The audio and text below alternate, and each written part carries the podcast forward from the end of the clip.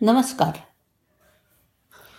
मंडळी आदर्श भावंडांचा दाखला द्यायचा असेल तर राम लक्ष्मणाची जोडी असं आपसुकच म्हटलं जातं.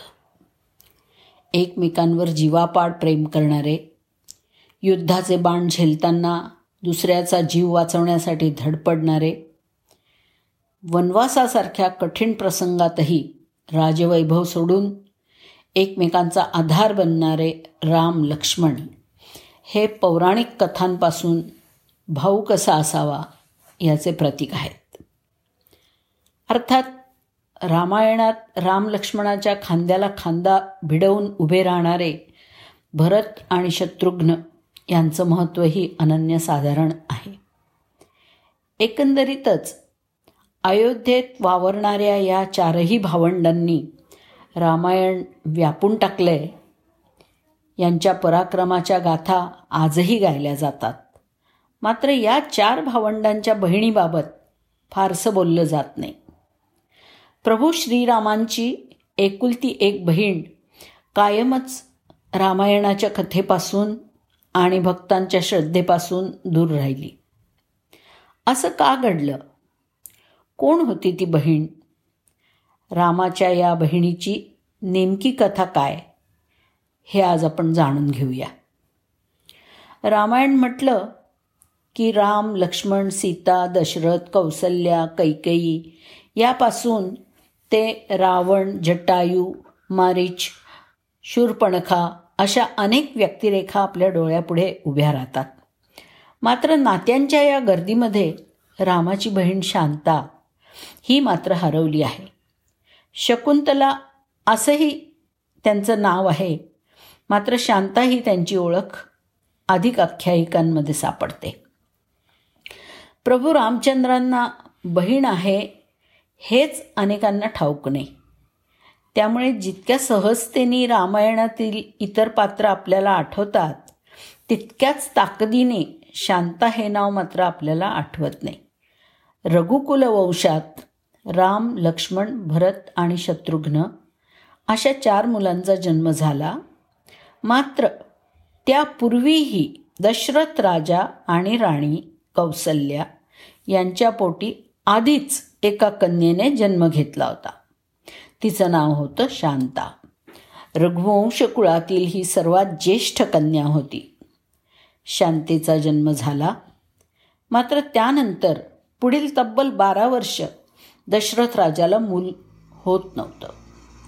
शांता लहान असतानाच दशरथ राजाकडे कौसल्या राणीची बहीण वर्षिणी आणि तिचे पती राजा रोमपद हे आले होते. दशरथ राजा आणि कौसल्या राणी यांनी त्यांचं आगत स्वागत छान केलं. मात्र चर्चेदरम्यान राणी वर्णी वर्षिणी दुःखी असल्याचं कौसल्या राणीला कळलं. विवाहानंतर अनेक वर्ष उलटली तरीही अपत्यप्राप्ती नसल्याने हे दाम्पत्य दुःखी होतं.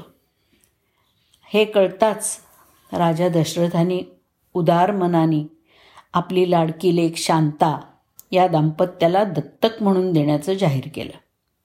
अर्थात शांता ही मावशीच्याच घरी राहणार असल्यामुळे तिचे उत्तम प्रकारे संगोपन होईल याची कौसल्या राणीला खात्री होती. शिवाय या निर्णयामुळे आपली बहीण आनंदी राहील. या विचारांनी राणी कौसल्येनी राजाच्या निर्णयाला होकार दिला आणि तेव्हापासून लहानगी शांता रोमपद राजाच्या राजवाड्यात आनंदाने नांदू लागली.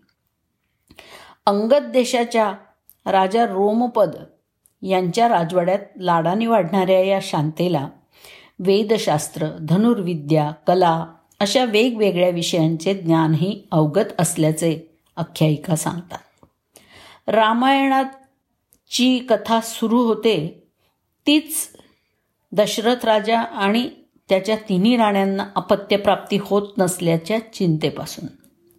शांताच्या जन्मानंतर पुन्हा एकदा आपल्या घरात बाललीला दिसू लागतील या विचारांनी दशरथ राजा आणि राणी कौशल्या यांनी आपल्या लेकीला बहिणीला दत्तक दिलं. मात्र त्यानंतर अनेक वर्ष त्यांना अपत्यप्राप्ती होतच नव्हती. अशातच राणी कैकई आणि सुमित्रा यांच्याही पदरी मूलबाळ नव्हतं. राजा दशरथ यांनी शृंग ऋषींच्या आदेशाप्रमाणे पुत्रप्राप्तीसाठी यज्ञ केला आणि त्याचंच फलित म्हणजे अयोध्येत चार बालकांचा जन्म झाला.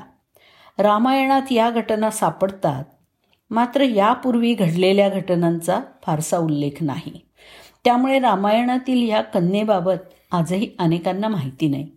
रोमपद राजाच्या घरी लाडाने वाढणाऱ्या या शांतादेवीच्या विवाहाबद्दलही एक आख्यायिका सांगितली जाते. रोमपद राजा शांतेशी खेळण्यात तिच्याशी गप्पा मारण्यात व्यस्त असताना एका याचकाने आपल्या शेतीसाठी राजाकडे याचना केली. मात्र राजाने त्याकडे फारसं लक्ष दिलं नाही. राजाने आपल्याकडे दुर्लक्ष केल्याने हा याचक चांगलाच संतापला. हा याचक इंद्रदेवाचा भक्त होता.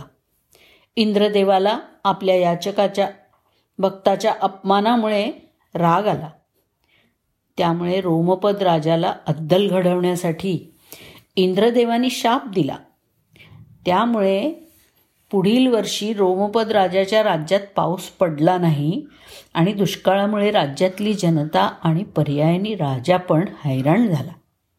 या समस्येतनं मार्ग काढण्यासाठी राजाने शृंग ऋषींना पाचारण केलं. ऋषींच्या आज्ञेप्रमाणे त्यांच्याच नेतृत्वाखाली एक यज्ञ भक्तिभावाने केला गेला आणि त्यानंतर दुष्काळाचं संकट टळलं.